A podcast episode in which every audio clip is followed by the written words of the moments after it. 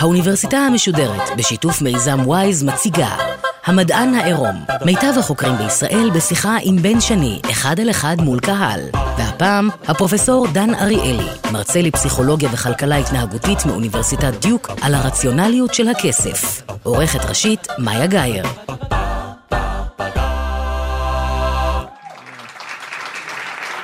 ערב טוב לכם. אני חייב לתאר לך, פרופסור דן אריאלי, מה קרה ברגע שבו פרסמנו את העובדה שאתה מתארח כאן הערב באירוע של המדען העירום. בתוך פחות מדקה התמלאה רשימת המבקשים כרטיסים לערב הזה.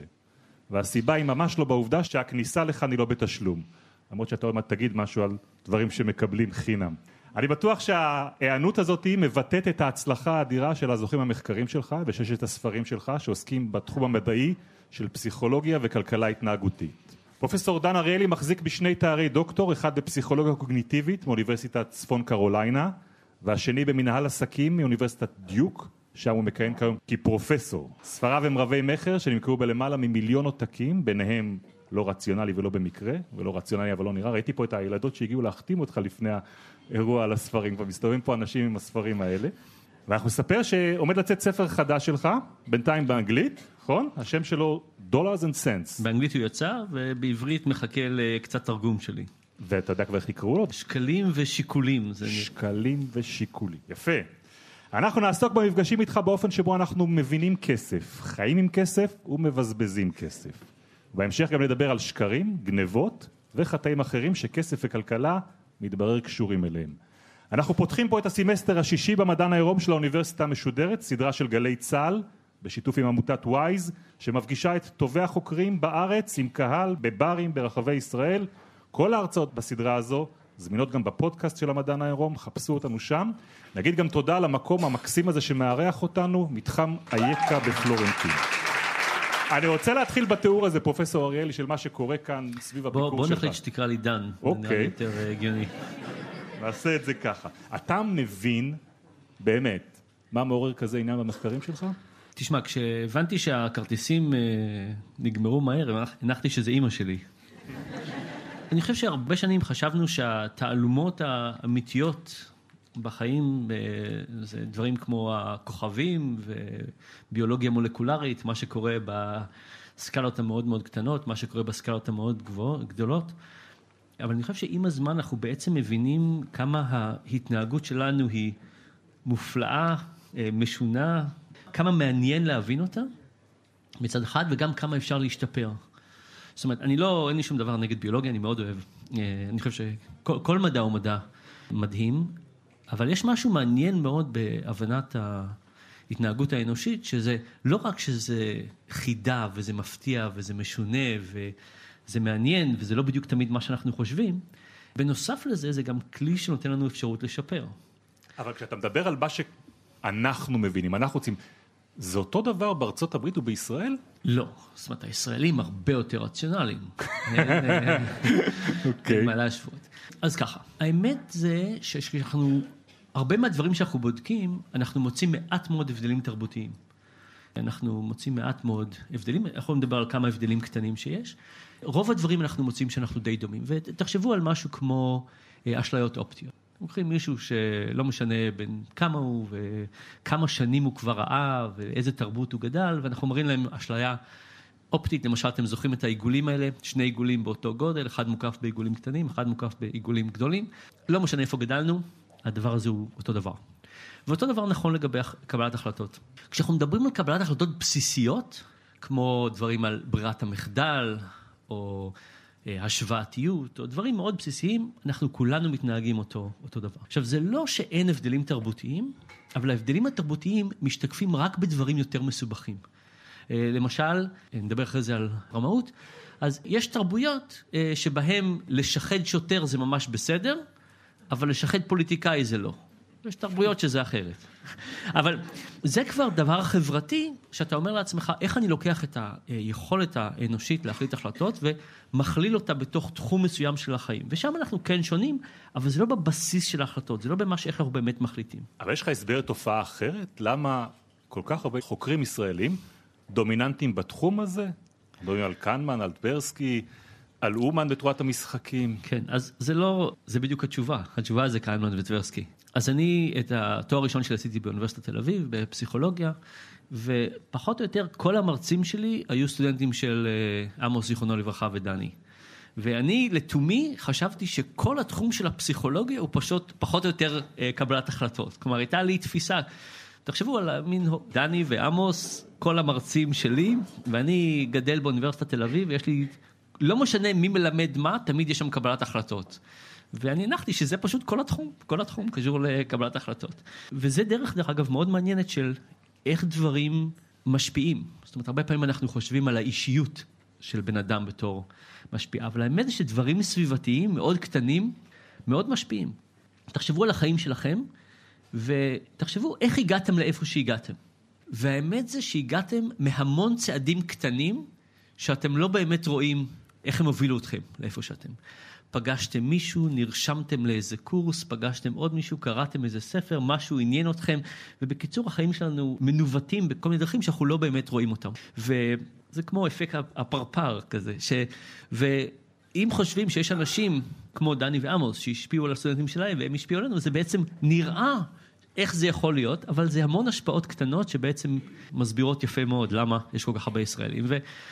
וגם אני חוטא בזה. זאת אומרת, כשחברים שלי מתקשרים אליי ואומרים, אה, יש לי סטודנט שרוצה לעשות פוסט-דוקטורט אצלך, אני מקבל אותם. זאת אומרת, אה, מוסיפים ל... יש גם את, ה... את הישראליות שבה אנחנו לוקחים אה, יותר ישראלים לתחום, ואנחנו משמרים את, ה... את הגחלת הזאת. אז בוא נדבר על כסף. בוא. עניין ישראלי גם. כן. כמה, כמה אתה מרוויח? אוקיי, פה הערב? כן. עניין כאוב. אבל לא, לא, ברצינות, למה? למה? למה? נו, בוא, כמה? מביך, זה מביך קצת לחשוף את העניין הזה, נכון? למה זה מביך? זה, זה מאוד מעניין, נכון? למה, למה זה מביך? דרך אגב, זה, זה, זה מאוד מעניין. בארץ יחסית אומרים כמה כסף הם אה, מרוויחים. אני זוכר שכשגמרתי את הדוקטורט וקיבלתי את המשרה הראשונה שלי ב-MIT, באתי לארץ לסדר הפסח. ודודה ויגי ישבה מהצד השני של השולחן, רחוק, כל המשפחה, והיא צועקת לי מהצד השני של השולחן, אז תגיד לי, כמה מרצה מתחיל מרוויח ב-MIT? עכשיו, כבר לא הייתי בארץ כמה שנים ולא כל כך התרגלתי, התרגלתי פשוט לא להגיד, אבל אמרתי, כי זה דודה ויגי. הייתה לא מזמן כתבה בזיתון בארצות הברית, שהם הראו שגברים אמריקאים אה, יותר מוכנים להודות בזה שהם לוקחים ויאגרה, אה, מאשר שיש להם חוב בכרטיסי האשראי שלהם.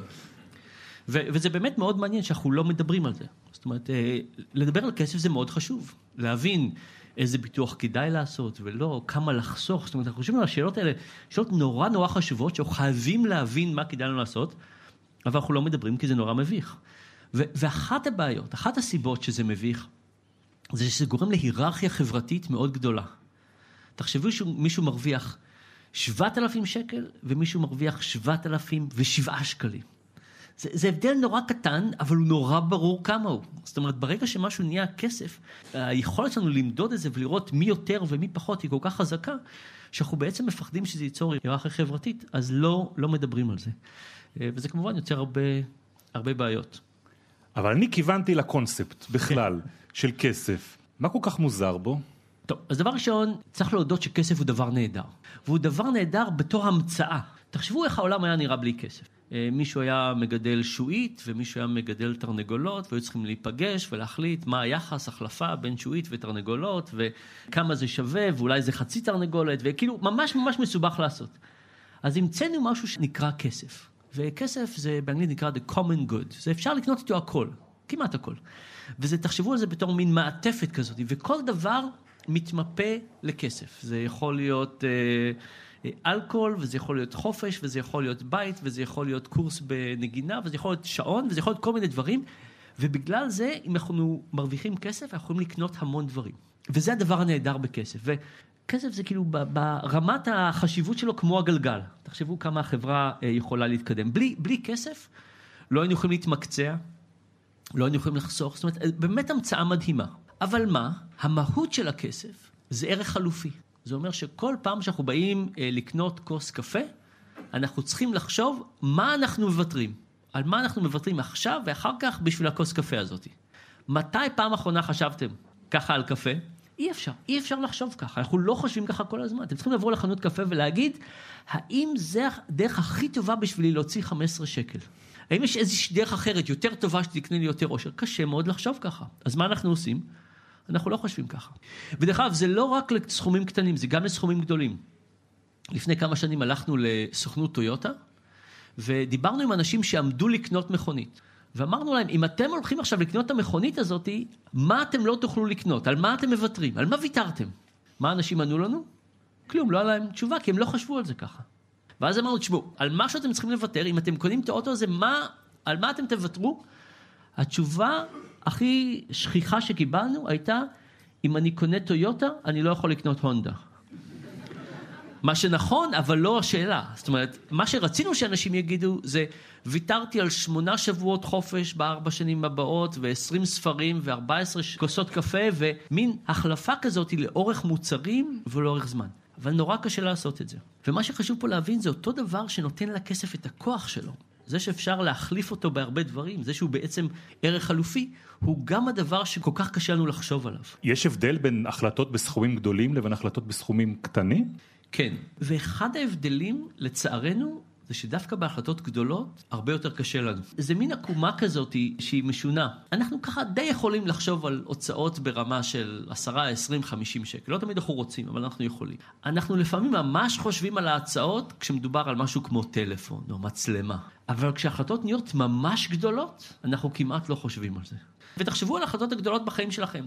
למשל, ההחלטה שלכם זה באיזה קרן פנסיה לשים את הכסף שלכם. זה אחת ההחלטות הגדולות שביצעתם בחיים. יש לזה השלכות אדירות. ואם תשלמו חצי אחוז דמי עמלה או שלושת רבעי אחוז עמלה, זה יהיה החלטה אדירה.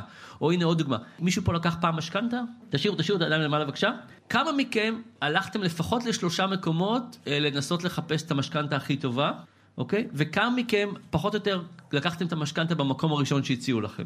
הרבה אנשים, קשה קצת להודות בזה, לוקחים החלטות אדירות כאלה, ופשוט לא מחליטים מספיק זמן. דרך אגב, אותם דברים נכונים גם לא רק להחלטות כלכליות, גם למשל להחליט עם אה, מי להתחתן, אם לעשות ילדים, גם על זה אנשים לא חושבים מספיק. אבל בבסיס, אתה הולך לכיוון של החלטות, וכמובן פה יש את השאלה מה רציונלי ומה לא רציונלי בקבלת ההחלטות, אבל קודם כל מי, מי קובע לפי איזה סולם ערכי? האם רציונלי זה בהכרח למקסם את כמות הכסף שיש לי, או רציונלי זה ליהנות מהכסף שיש לי? אז תראו, יש כל מיני הגדרות למה זה רציונלי ומה זה לא, ואולי טוב באמת אה, לחשוב על זה קצת. אה, יש את ההגדרה הכלכלית הסטנדרטית של מה זה להיות רציונלי. ורציונליות אומרת שאנחנו צריכים שיהיה לנו מה שנקרא complete preferences, שנדע בדיוק כמה אנחנו אוהבים כל דבר, ושהיחס בין העדפות האלה יהיה טרנזיטיבי. אנחנו אוהבים את A יותר מ-B ואת B יותר מ-C, גם נאהב את A יותר מ-C. וכשאנחנו מראים שאנשים לא יודעים למשל מה הם רוצים ומה יחס העדפות, ויש לנו הרבה דוגמאות לזה, אנחנו מראים שהתיאוריה הסטנדרטית הכלכלית לא נכונה. אבל מה שצריך להבין שכלכלה זה מדע מאוד משונה. כלכלה היא גם תיאורית וגם פרסקריפטיב. היא גם אומרת לנו מה לעשות. אם אנחנו מסתכלים על סוציולוגיה, אנתרופולוגיה, פסיכולוגיה, זה מדעים שהם מתארים את ההתנהגות. אומרים, ככה אנשים מתנהגים. וכלכלה גם כן יש לה חלק שמתאר התנהגות. אבל לכלכלה יש גם חלק שאומר, וככה צריך לחיות. ככה צריך לבנות מערכת חוק. ככה צריך לבנות מערכת חינוך. כלכלה אומרת לנו איך גם לבנות את החיים, היא לא רק מתארת. ומה שקורה שרמת ההוכחה צריכה לעלות כשאומרים לנו איך לבנות דברים. למשל, כמה מכם הייתם מוכנים אה, לנסוע על גשר שעובד ב-30% מהפעמים? זאת אומרת, אם היה לנו תיאוריה על גשרים בשביל לדבר פה כזה דיבורים אקדמיים על איך גשרים עובדים, אתם אומרים, בסדר, זו תיאוריה מעניינת שמסבירה 30% מהשונות של הגשרים, זה בסדר, זה מעניין. אבל עכשיו לקחת את זה ולבנות מזה גשר ולסמוך עליו זה קצת בעייתי וזה הדרך שבה אני חושב היום על כלכלה.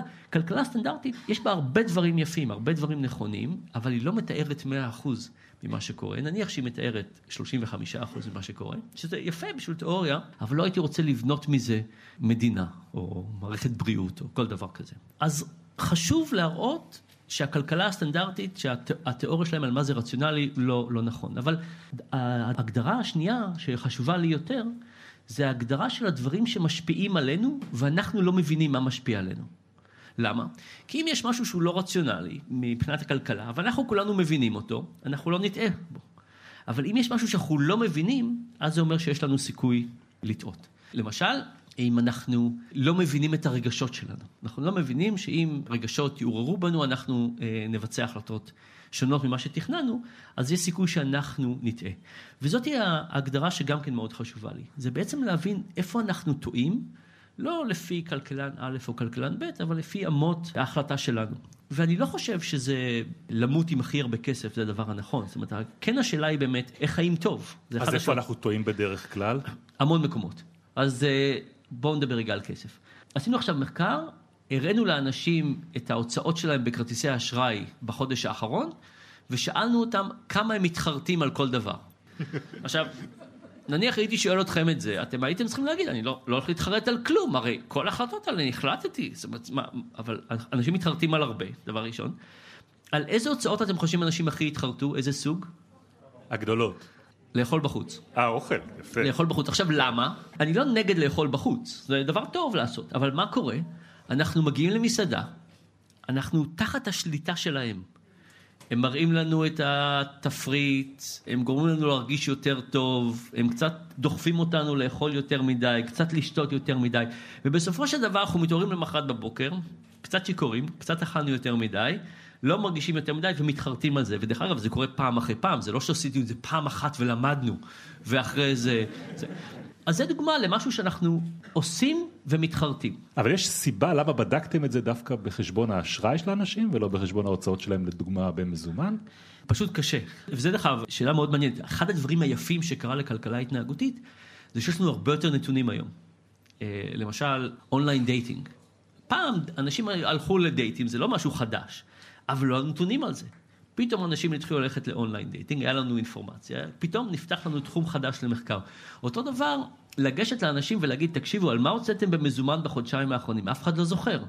יש לי כרטיס אשראי, אני יכול פתאום להראות להם, אפשר להראות את הכל. אבל דרך אגב, זה לא תמיד אנשים טועים ומוציאים יותר מדי, יש גם דברים שאנשים לא מוציאים מספיק.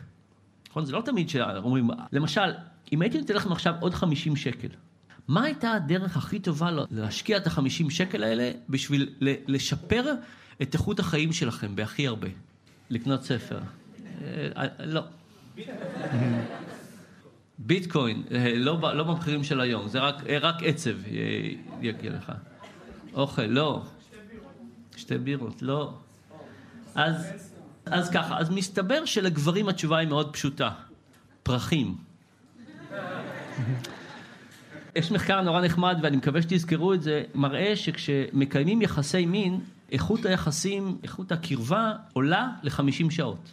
זאת אומרת, זה חתיכת אה, אירוע, זה, יש לזה השפעה ל-50 שעות, ולעשות דברים שישפיעו אה, לטובה על היחסים בכלל, זה דבר טוב. אז הנה, אני אשאל את הגברים פה, כמה מכם מרגישים שאתם קונים מספיק פרחים לבנות הזוג שלכם? אין אפילו אצבע אחת. כן, אז, אז, אז למשל, למשל אתה חושב על זה. עכשיו, זה לא, זה לא רק זה, זה, רק דוגמה אחת, אבל זה אומר שאנחנו בעצם לא חושבים לעומק, ותחשבו על עצמכם, מתי פעם האחרונה חשבתם על השאלה של איך אתם עושים מקסימיזציה לאושר שלכם בהינתן המשכורת. והאמת זה שכשחושבים על זה, יש הרבה דרכים להוציא פחות ולחיות חיים יותר טובים. הבעיה היא שאנחנו חיים במין הרגל כזה, שבו אנחנו עושים את אותם דברים שוב ושוב ושוב, בלי באמת לחשוב עליהם יותר מדי. אבל זרקו לך פה תוך כדי את המושג ביטקוין. כן. ואם אנחנו מדברים על, ה, על הקונספט הזה של כסף, על העובדה שהוא באמת בר חליפין ושאתה יכול להשתמש בו, אנחנו עומדים בפני מהפכה, לא? אתם כבר יודעים איך להתייחס לעניין הזה שמשתולל פה בחוץ? תשמע, מבחינה פסיכולוגית, אה, עוד לא ברור לאיפה ביטקוין ילך. אני חייב להתוודות, כשהביטקוין עלה לעשרת אלפים, אמרתי, הוא לא יכול לעלות יותר. זה טעות, אני חייב למכור, ומכרתי את הכל. השארתי כזה טיפ-טיפה, ואני עדיין, אה, ומה שבאמת נורא בשבילי בביטקוין, וזה באמת וידוי, אני מתנצל, יש לי גם כסף כמו לכולם בשוק המניות, ואחת ההחלטות הכי טובות שלי בחיים, זה שאני אומר שאני מסתכל רק פעם בשנה. אין סיבה להסתכל, זה דבר רנדומלי שעולה ויורד, החלטות כלכליות מחליטים קדימה ולא אחורה. אם אתם מסתכלים על, ה, על שוק המניות, על ה, מה שקניתם ומכרתם, זה רק יכול להיות חדשות רעות. רק אפשר להסתכל ולהגיד, וואו, איזה טעות עשיתי. ואנחנו יודעים את זה. ואני על הביטקוין מסתכל הרבה יותר מדי. עכשיו, מכרתי, זאת אומרת, זה נגמר, אין, ואני עדיין מסתכל, ו- וזה זה כמו לך. כזה, זה כמו כשהיינו קטנים, שהשן מתנדנדת ואי אפשר לא אה, להכאיב לעצמנו? או היה, כשהייתי, כשהייתי בדוקטורט, הייתה איתנו במעבדה מישהי אה, צרפתייה עם ריח נוראי. והיינו מגיעים לפגישות מעבדה ביום שישי, והיינו אומרים, אנחנו הולכים רק לנשום מהפה, אי אפשר. צריך רק... וזה היה בלתי אפשרי, זאת אומרת, מתישהו אירחנו, כאילו, זה, זה בלתי אפשרי לא, לא לנסות. אז, אז ככה אני מרגיש עם הביטקוין. זה רק חדשות רעות, אני רק יכול לסבול מלהסתכל על זה, אבל נורא קשה לי. אבל להתייחס לזה, לעובדה כן. שאנחנו לא ברור אם הסיפור הזה הוא בכלל בר חליפין, לא בר חליפין. איך אנחנו בכלל מתייחסים לקונספט הזה כשאנחנו באים לחקור אותו? טוב, ביטקוין, תשמעו, יש, יש פה המון דברים מעניינים שקורים. אחד הדברים שקורים בהרבה מקומות בעולם, בעיקר, וגם בישראל כמובן, זה שקל מאוד לקנות וקשה מאוד למכור. זה לא בדיוק שאפשר להחליף את זה, ולכן יש לזה כל מיני דברים משונים. אבל אני כן אוהב את המטבעות האלה. אתה אני, מסתכל עליו כעל כסף או כעל מוצר? אנשים קונים פה איזשהו עושר, אה, איזושהי תקווה, או שאנשים קונים באמת השקעה? כרגע זה הימורים, זה לא שום דבר אחר, כרגע זה הימורים, וזה הימורים מסוכנים, וצריך לחשוב על זה בתור הימורים. אבל אני מסתכל על קריפטו קורנסי, לא על, על ביטקוין, אני מסתכל על זה בתור טכנולוגיה, אני לא מסתכל על זה בתור, בתור מטבע. ופה באמת, מה שמעניין, אז שהיה ביטקוין היה ביטקוין, ואתם יודעים, השתמשו בזה בעיקר אה, לקנות דברים לא חוקיים, וזה בסדר, יש לזה שימוש, אבל מה שבאמת היה שינוי חשיבתי חשוב בעיניי יותר, זה היה אית'ריום. כי מה שבעצם עשו באית'ריום זה אמרו, יש לנו את המטבעות האלה, אבל יש לנו שפת תכנות מעליהם. ומה זה אומר? זה אומר שאפשר לכתוב חוזה שהכסף ילך ויחזור וישתנה כל הזמן. אז למשל, אני יכול לתת לכם כסף, ולכתוב חוזה כזה שהכסף הזה יגיע אליכם רק אם אתם תהיו במשקל של פחות מאשר 70 קילו בעוד שבוע. וזה יכול להיות חוזה שכתוב ככה, ואתם לא תקבלו את הכסף לפני זה. וכשנתתי לכם את זה, אתם תדעו במאה אחוז שאתם תקבלו את הכסף כשיקרה הדבר הזה. וזה באמת נותן לנו אפשרויות מדהימות. אז תחשבו למשל על הכלכלה. אחד הדברים שמאוד מאוד עצובים בכלכלה המודרנית, זה כמה אנחנו לא מתייחסים מספיק לכלכלה המקומית שלנו. אה, כמה מכם גרים בתל אביב? אני אקח רגע איזה סיפור קטן אחורה, יש משהו שנקרא tragedy of the commons, אני לא בטוח מה התרגום, מה הסיפור שם? נניח שיש לנו 100 איכרים, ולכל אחד יש פרה, וכל אחד רואה את הפרה שלו בחתיכת דשא הזאת, ולכולם יש מספיק דשא, וכולם שמחים ולכולם טוב. יום אחד, עיקר אחד, יש לו שתי פרות. ומה קורה עכשיו? הקצב שבו הדשא מתכלה קצת יותר מהיר מהקצב שהוא גדל. וכל יום יש מילימטר פחות דשא, פחות, פחות, פחות, עד שהוא באיזשהו שלב אין לאף פרה דשא, אף אחת לא מניבה חלב, וכולם סובלים. טרגדיית ההמון, וזה באמת קורה בהרבה מקומות. זה קורה כשאנחנו לוקחים יותר מדי דגים מהים, זה קורה בכל מיני דברים שאנחנו מכלים את הדברים המקומיים שיש לנו. ומה קורה בעולם? אנחנו עושים את זה לעצמנו. עם דברים כמו אמזון, מה שקורה שכמעט אין לנו יותר כלכלה פיזית מקומית. חנויות ספרים. בארצות הברית רוב חנויות הספרים נעלמו. אז הם הולכים בעיר, ופעם היה, תמיד יש קפה, כי קפה באמת אי אפשר לשלוח דרך הדואר. אבל הדברים שאפשר לשלוח דרך הדואר נעלמים. ומה שקורה שהסביבה שבה אנחנו חיים נהיית מין מדבר מסחרי. עכשיו, כל יום אתם קמים בבוקר ואתם אומרים, עדיף לי לנסוע לסופר הרחוק, מאשר לתמוך בירקן המקומי, זה יותר זול. אבל אם כולם יעשו את זה, לא יהיה לנו ירקן מקומי. זאת אומרת, מה שקורה שאנחנו בתור חברה צריכים לחשוב באמת על מה אנחנו עושים לכלכלה המקומית. עכשיו, סופרים גדולים יש להם הרבה כוח, סופרים קטנים אין להם כוח. עם מטבעות וירטואליים, אנחנו כן יכולים אה, להחליט לשנות את הכוח של הכלכלה. למשל, בכל מיני ערים אה, בארצות הברית, כשהיה את הקשיים הכלכליים של 2007-2008, היו כמה מקומות שהדפיסו מטבע מקומי. הם הדפיסו דולרים של המטבע המקומי, זה לא כל כך חוקי, אבל הם עשו את זה בכל זאת. ומה שקרה, שאנשים התחילו להוציא כסף בעיירה שלהם. במקום ללכת לעיירה ליד ולקנות בסופר הגדול, בוולמרט או משהו כזה, הם כן השקיעו את הכסף שלהם בעיר, וזה עזר לכלכלה המקומית. ואני חושב שזה סוג הדברים שמאוד מרתקים אותי. זה להגיד, פתאום הכסף, התכנון של הכסף, איך הוא הולך ולאיפה הוא חוזר, ולמי אנחנו מלווים, והוא יכול לזוז כל הזמן, ואנחנו יכולים באמת ליצור אה, מנגנונים חדשים. זה טכנולוגיה, זה לא, זה לא כסף. לא אכפת לי אם אני, בשביל הסיפורים שאני עכשיו מספר לכם על איך הכסף הולך ויורד, אני לא צריך שהוא ישתנה בערך שלו. אני רק צריך שהנזילות שלו והדרך שבה היא יכולה לזוז בינינו אה, תהיה הרבה יותר גמישה, וזה הדבר שמרגש אותי בעיקר. אז בואו נדבר על דבר אחר שמרגש אנשים. מתנות. מתנות. יש משהו שאפשר לבדוק אותו בכלל רציונלית או רציונלית באופן שבו אנחנו מחלקים מתנות או מקבלים אותן? כן, יש המון דברים במתנות. איפה להתחיל? תדמיינו לעצמכם שאתם אה, יום אחד הולכים ברחוב, ואתם עוברים ליד איזה חנות, ואתם רואים כובע.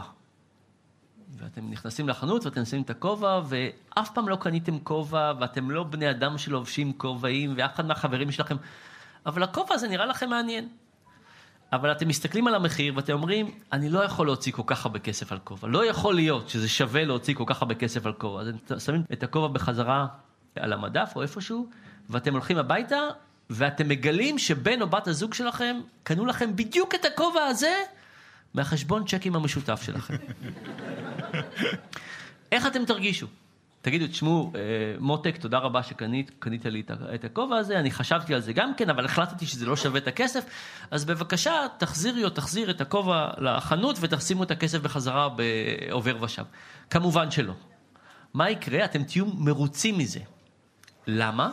כי בעצם בן או בת הזוג שלכם לקחו מכם את מה שנקרא כאב התשלום. הם לקחו מכם את הכאב של לשלם על זה. כאילו, הכובע, אתם רציתם אותו, אבל הוא היה עם יותר מדי אשמה. לא יכול להיות שזה בסדר להוציא כל כך הרבה כסף. ולכן, מה שזה אומר, זה שמתנה טובה, זה מתנה שיש לה הרבה כאב תשלום. זאת אומרת, אם אני עכשיו נותן לכם בתור מתנה גרביים, זה לא כך מתנה. אתם יכולים לקנות גרביים בעצמכם. אבל אם אני נותן לכם משהו שיש לכם כאב תשלום אליו, שמשהו שקשה לכם להוציא, ש... וכולנו יש קטגוריות כאלה, דברים שכאילו, אנחנו רוצים, אבל לא מרגישים כל כך, כל כך טוב עם זה. קטגוריה אחת, דרך אגב, זה עטים. הנה את כותבת עם זה עט כזה פלסטיק, אה, זה, זה, זה כיף לכתוב עם עט טוב. זה כיף, ניסית? זה כיף. אבל זה נורא יקר. עכשיו, אז מה, אז זה אומר שזה מתנה טובה. אוזניות טובות. כמה מכם מסתובבים עם האוזניות המחורבנות שמקבלים מהטלפון הסלולרי? זה חבל, זה חבל. אתם כל כך הרבה שעות ביום עם האוזניות המחורבנות האלה, זה ממש חבל, אבל כואב. דרך אגב, וזה גם, כי יש לנו כבר אוזניות. חבל לבזבז עוד אחת. היה ניסוי נורא נחמד, ישבו ככה, שמו ב, בעיתון מודעה שאומרת, חליפות, הנחה של 100 דולר. כאילו, היה, לפני זה היה הודעה חליפות במחירים האלה, היו שלושה אנשים שקנו, אמרו חליפות, הנחה של 100 דולר, אף אחד יותר לא, זאת אומרת, לא שינה אף אחד. הודעה אחרת היה, אמרה, תביאו לנו את החליפה הישנה שלכם. ניתן לכם בשביל זה 100 דולר כשקנו את החליפה החדשה. זה עבד בגדול. למה? למישהו יש חליפה בארון, הוא אומר, זה בזבוז לקנות חליפה חדשה. איך אני יכול להצדיק את זה? נכון? אבל אם מישהו קונה ממני את החליפה הישנה, זה פתאום מצדיק את זה, ואז הם קנו חליפה חדשה. אז בקיצור, אם אתם רוצים לקנות משהו, עטים, כיסינו, אוזניות, אה, גם טוב, יש לי עוד כמה הצעות. מה לגבי צ'קים בחתונה? נורא ואיום. יש נורא נוסחה? ואיום, נורא ואיום. זה פשוט טעות, זה פשוט טעות. עכשיו, מה, מה זאת אומרת טעות? תראו, נניח שאתם הייתם באים אליי לארוחת ערב. אתם באים לארוחת ערב, ואתם קונים בקבוק יין. ואתם אומרים, דן, תודה רבה שהזמנת אותנו לארוחת ערב, הנה בקבוק יין. עכשיו תראו, אין סיכוי שאתם תקנו לי את היין שאני הכי אוהב. אתם לא יודעים מהו. ורוב הסיכוי שאתם תבזבזו כסף, כי תוציאו יותר מדי כסף על יין שאני פחות אוהב, והייתי יכול לקנות בפחות שלושה שקלים יין שאני קצת יותר אוהב. ואם הייתם רוצים להיות יעילים, מה הייתם צריכים לעשות? להגיד, דן, תודה רבה שהזמנת לנו לארוחת ערב. רצינו להוציא 76 שקלים, 75 שקלים על, על בקבוק יין, אבל אנחנו לא יודעים איזה יין אתה אוהב, אדום, לבן, מהכרמל, מהזה, אז הנה 75 שקלים, ותקנה לעצמך את היין הכי טוב שאתה יכול לקנות ביין הזה. וזה חלום של כל כלכלן, זאת אומרת, זה באמת, אה, כאילו, אין, אין העברה של כסף, אבל מה? האם אנחנו נהיה חברים יותר טובים למחרת? זאת אומרת, זה כן נכון שזה יותר יעיל, אבל זה יעיל כלכלי ולא חברתי. ומה שקורה שמתנות זה לא דבר שהוא יעיל כלכלי, אבל הוא יעיל חברתי. אז אם אתם הולכים לחתונה של מישהו שבאמת אתם לא רוצים לראות אי פעם בחיים, כאילו נתקעתם שמה וזה בן של איזה אחות של משהו שאתם צריכים להגיע והייתם שמחים אם לא הייתם צריכים להגיע, לא, לא זה, תנו צ'ק, כי אתם באמת, אין לכם שום עניין בחברות איתם. אבל אם יש לכם איזשהו עניין חברי עם מישהו, לתת כסף זה פשוט, זה פשוט טעות, כי זה לא עוזר לחברות. ועוד דבר אני אגיד לכם, תיתנו מתנות יותר מסוכנות. ומה אני מתכוון בזה? כשאנחנו הולכים לאנשים לתת להם מתנות, הדבר הכי קל זה לתת מתנות בטוחות. מה זה מתנה בטוחה? יין, שוקולד, פרחים, זה כאילו נגמר. מה זה אה, מתנה מסוכנת? תמונה, כיסא, זאת אומרת, אה, ספה. אנחנו כאילו נותנים להם דברים שהם מסוכנים, ואנשים לא רוצים לתת מתנות מסוכנות, כי מה אם לא יאהבו את זה? אבל מה? בחוסר הסתכנות האלה, אנחנו גם לא נותנים את הפוטנציאל של, ה- של המתנות שיכול להיות.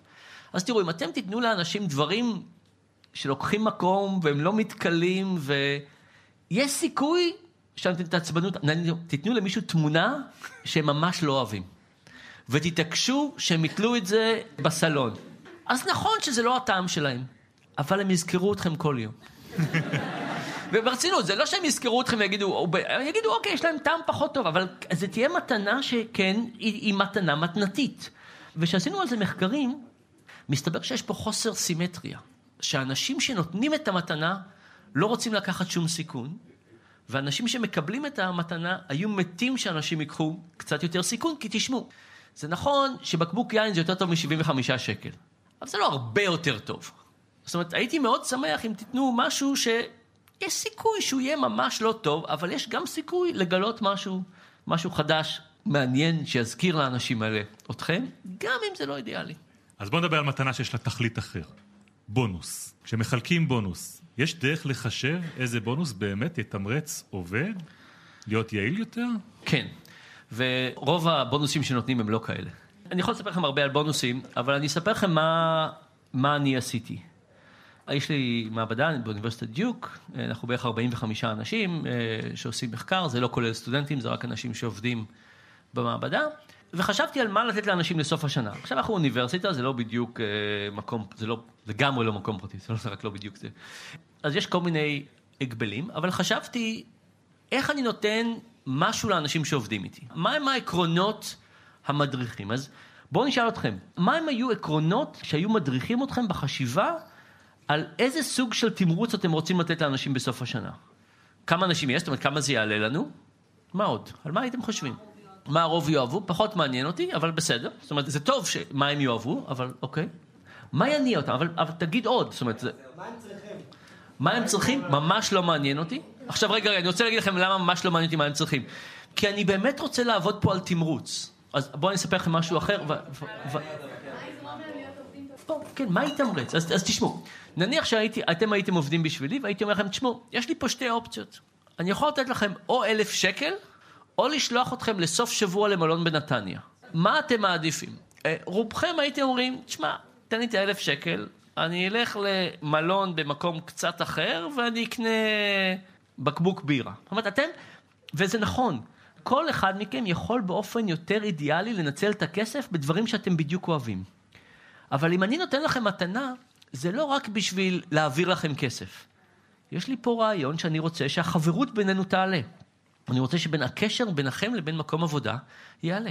עכשיו, מה יקרה אם אני אתן לכם אלף שקל? תגידו, הנה אלף שקל, תעשו מה שאתם רוצים. מה יקרה אם סוף שבוע אחרי זה נגיד, תשמעו, אנחנו תקועים פה באיזה משהו, אתם יכולים לעזור לי? הייתי אומר, כמה אתה נותן לי? אם הייתי שולח אותם לבית מלון בנתניה, הייתי באמת מחבר אותנו חברתית. היה לנו יחסי הדדיות יותר גבוהים, היה לכם אכפת יותר ממני, אני עזרתי לכם במשהו, אתם, ו- ואנשים היו יותר רוצים לעזור בחזרה. אז זה נכון שכמו בחתונה, אם אנחנו רוצים שהאנשים האלה יתעשרו, אל תיתנו להם צ'ק, תפקידו להם ישר בחשבון העובר ושב, תעשו הוראה בנקאית, הם לא צריכים אפילו לדעת שזה קורה. אם זה יעילות כלכלית, זה משהו אחר. אבל מתנה זה לא רק יעילות כלכלית, זה בעצם לעזור לחברתיות שבינינו. אני אספר לכם עוד סיפור אחד על זה, ואז אני אחזור לבונוס שלי. שני סיפורים. סיפור א', באים לאנשים, ולחצי מהם נותנים תלוש לקפוצ'ינו. האנשים האלה הולכים, קונים לעצמם קפוצ'ינו, מתקשרים אליהם בערב ושואלים כמה הם שמחים. האנשים שקנו קפוצ'ינו, קיבלו קפוצ'ינו, אין להם שום שמחת יתר יחסית לאלה שלא קיבלו קפוצ'ינו. קפוצ'ינו בבוקר לא נותן לנו שמחה בסוף היום. קבוצה שלישית, נותנים לה את אותו תלוש לקפוצ'ינו ואומרים, תנו את זה למישהו אחר, מישהו שאתם לא מכירים. מתקשרים לאנשים האלה, והם יותר שמחים בערב. עכשיו, אם הייתי נותן לכם עכשיו תלוש לקפוצ'ינו, מה היה התגובה הראשונה שלכם? וואו, איזה כיף, אני יכול לתת את זה למישהו אחר? לא, התחושה של כולנו זה, אוי, איזה כיף, אני רוצה את זה לעצמי. עכשיו, זה נכון שאם הייתם חושבים על ציר הזמן, הרגע שבו קיבלתם את הקפוצ'ינו יותר משמח אם אתם משתמשים בזה לעצמנו. אבל זה נעלם. וכשאנחנו נותנים משהו למישהו אחר, קפיצת השמחה היא יותר נמוכה, אבל זה נשאר להרבה יותר זמן. ניסוי יותר מעניין זה שבאו לקבוצות שעובדות ביחד, ולחצי נתנו 15 יורו להוציא על עצמם. אנשים האלה הוציאו על עצמם 15 יורו, והם עבדו קצת יותר קשה, והחברה קיבלה קצת פחות מחמישה יורו על כל 15. לא עסק טוב. אנשים כן הרגישו, הרגישו חובה כזה קצת לחברה, ועבדו טיפ-טיפה יותר קשה. קבוצות אחרות קיבלו 15 יורו לקנות למישהו אחר בקבוצה מתנה. ומה קרה עכשיו? הרווח של החברה עלה ב-90 יורו לבן אדם. הניסוי הראשון היה, שאלת שאלה, מה קורה כשאנחנו נותנים מתנה למישהו שאנחנו לא מכירים? איך זה משמח אותנו? הניסוי השני מדבר על כמה ההדדיות הזאת, כמה מתנות בעצם משמנות את המעגלים החברתיים. ופתאום מישהו מגיע בזמן, עוזר לנו, קורים כל מיני דברים. אז מתנות, דבר מאוד מאוד חשוב. אז בואו נחזור לבונוס. אז מה אני עשיתי במעבדה שלי? העיקרון הראשון שהנחה אותי זה להראות לאנשים שאכפת לי מהם לא רק בתור עובדים, אלא בתור בני אדם.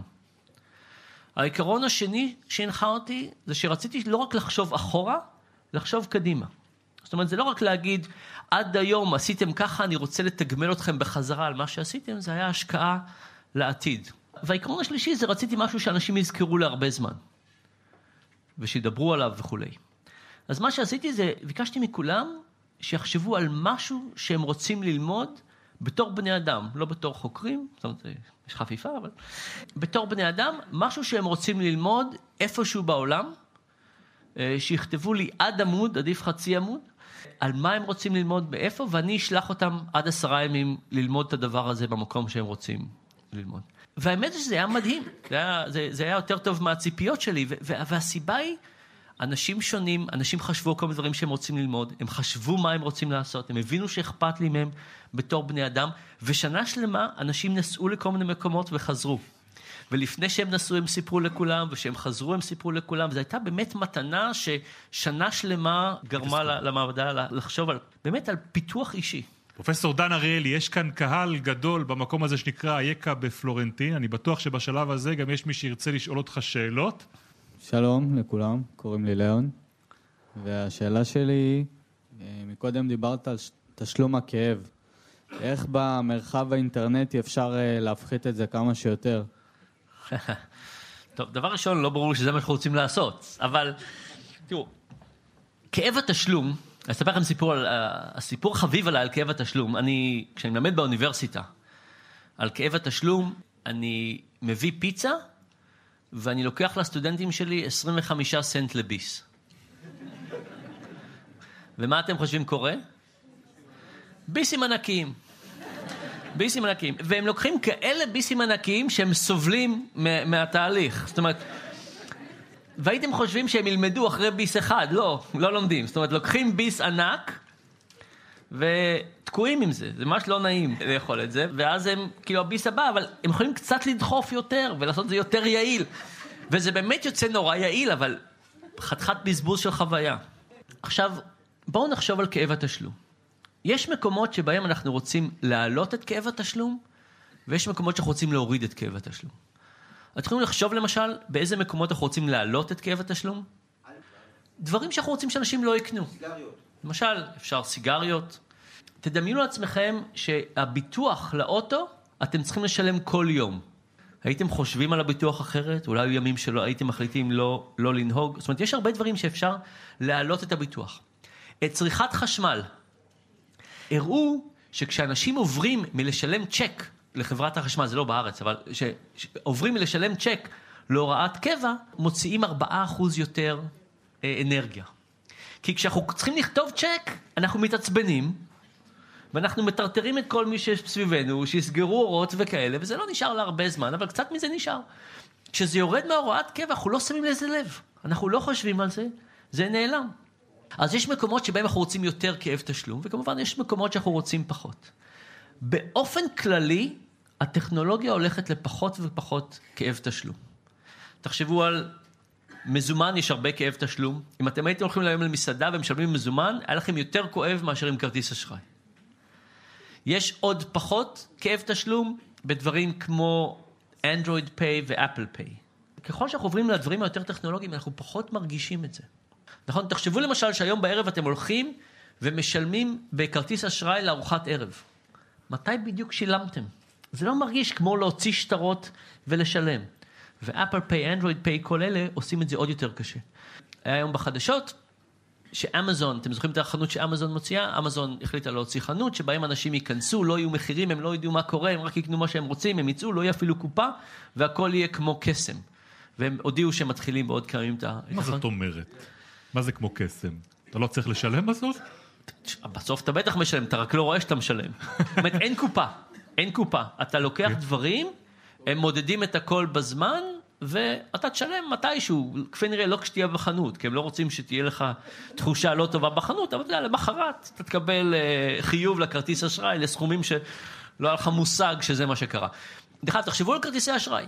כמה מכם בסוף החודש מופתעים מזה שהחשבון שלכם כל כך יותר נמוך ממה שציפיתם? זה תמיד יותר גבוה, זה תמיד יותר גבוה, אנחנו לא סופרים נכון. אז כאב התשלום, אנחנו לא חושבים על הכסף. אז באופן כללי הטכנולוגיה הולכת לכיוון של לחשוב פחות ופחות על הכסף. וזה לא כיוון טוב, זה לא כיוון טוב, זה דווקא כיוון שאנחנו צריכים להילחם נגדו. אני יכול רגע לספר עוד משהו? אני לא יודע איך אנחנו עם הזמן. הערב שלך. אוקיי. כולם יסכימו להישאר פה גם יותר. אז, אז אה, הייתי ב, במעברה שנקראת סואטו, בדרום אפריקה. ואני מסתובב, אני מסתובב בסואטו, ואני רואה אבא קונה ביטוח לוויות לשבוע. אה, בדרום אפריקה לוויות מאוד מאוד יקרות, אנשים יכולים להוציא משכורת של עד שנתיים על לוויות, והבן אדם הזה קנה ביטוח לוויות לשבוע, מה שאומר שהוא הוא יהיה מבוטח רק אם הוא ימות בשבעה ימים הקרובים. זה אנשים מאוד עניים, הם קונים מעט סבון ומעט ביטוח, אין להם הרבה כסף. והוא לקח את התעודת ביטוח, ובטקס מאוד חגיגי נתן אותו לבן שלו, נתן את התעודה לבן שלו. וכשהוא עשה את זה, חשבתי לעצמי, כשאבא לוקח כסף ושם אותו או לביטוח או לחיסכון לטווח רחוק, מה המשפחה רואה? הם רואים פחות. אנשים ברמת העוני הזאת, אם אנחנו לוקחים אפילו מעט כסף ושמים אותו בצד, יהיה פחות אוכל, פחות מים, פחות נפט, יהיה משהו פחות הלילה. אם אנחנו לא כל כך עניים, גם כן יהיה משהו פחות, אולי לא הלילה. תחשבו שאתם מביאים כסף הביתה, קונים בזה אוכל, מים, צעצועים, לא משנה מה זה, ופתאום אתם מחליטים לקחת חלק מהכסף הזה ולהסיט אותו לחיסכון. פתאום הוא עובר מלהיות נראה ללא נראה. פתאום הוא עובר להיות ממשהו שאתם מקבלים עליו פידבק חיובי מהמשפחה, למשהו שהוא לגמרי נעלם. עכשיו, פעם חסכנו בעיזים, נכון? עכשיו, מה טוב בלחסוך בעיזים? רואים כמה עיזים יש לשכנים. אתם יכולים לחזור הביתה מהמשרד, ואתם יכולים לראות כמה עיזים יש לשכנים, ולנסות להתחרות למי יש יותר עיזים.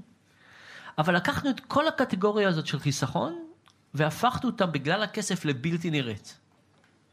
ולקחנו את הק- את הקטגוריה של ההוצאות, והפכנו אותה למאוד נראית. איזה בגדים אנחנו לובשים, איזה מכוניות אנחנו נוהגים וכולי. ומה שקורה, שיש לנו מין חוסר סימטריה מדהים בין משהו שאנחנו רואים ומשהו שאנחנו לא רואים, בין הוצאות והכנסות, ובגלל זה לחשוב על הדברים שחשובים לנו לטווח הרחוק, כמו קשה. חיסכון ו- וביטוח, מאוד מאוד קשה. ערב טוב, אני גבי.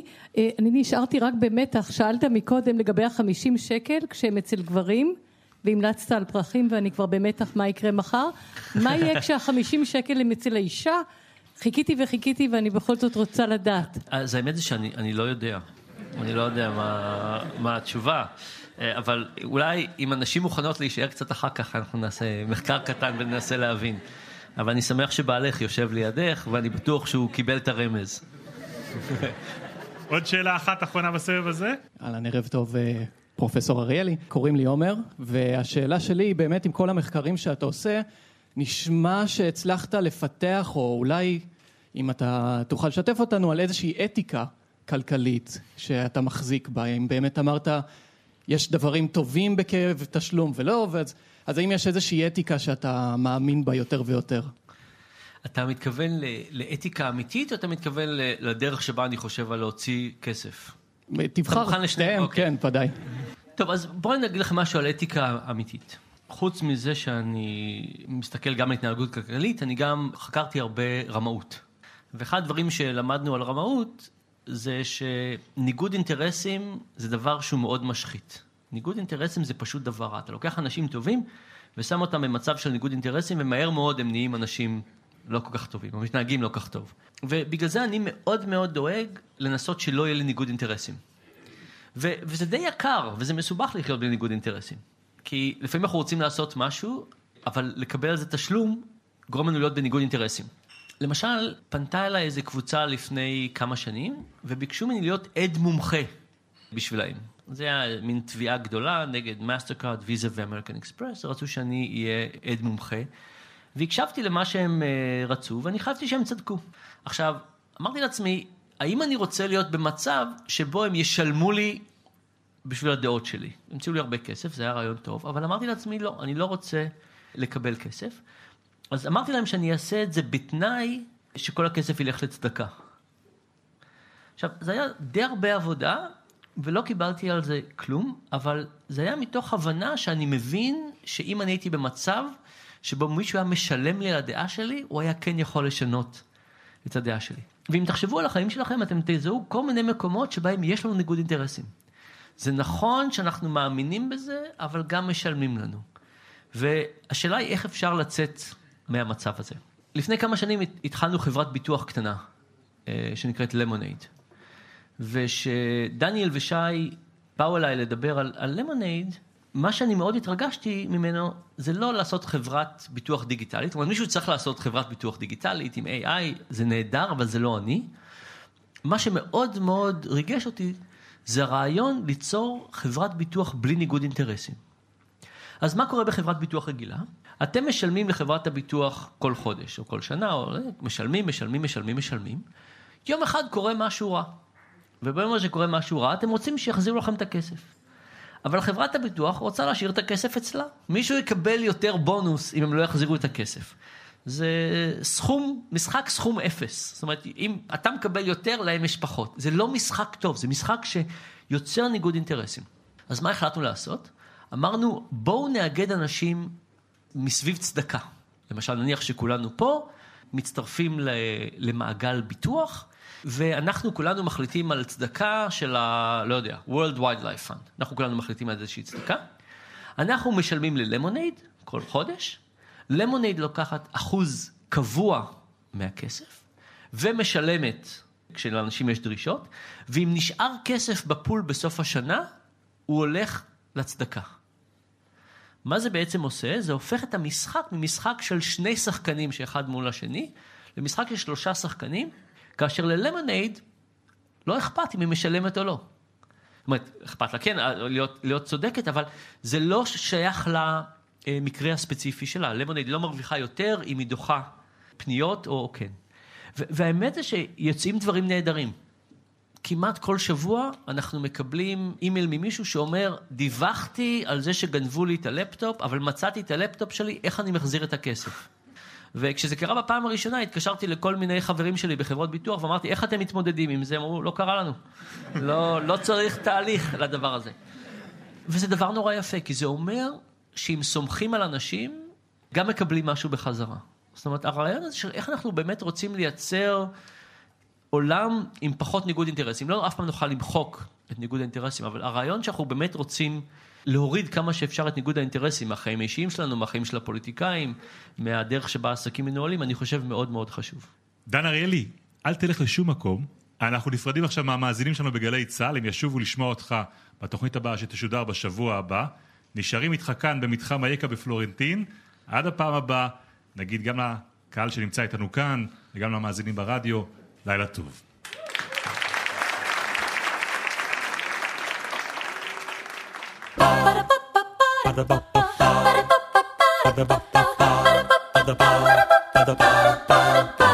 האוניברסיטה המשודרת, המדען העירום. בן שני שוחח עם הפרופסור דן אריאלי, מרצה לפסיכולוגיה וכלכלה התנהגותית מאוניברסיטת דיוק, על הרציונליות של הכסף. עורכת ראשית, מאיה גאייר. עורך ומפיק, נחום וולברג. מפיקה ראשית, יובל שילר. ביצוע טכני, בני יהודאי ויאיר בשן. עורכת הדיגיטל, נועה שינדלר. האוניברסיטה המשודרת, בכל זמן שתרצו. באתר וביישומון גלי צה"ל, ובדף הפייסבוק של האוניברסיטה המשודרת.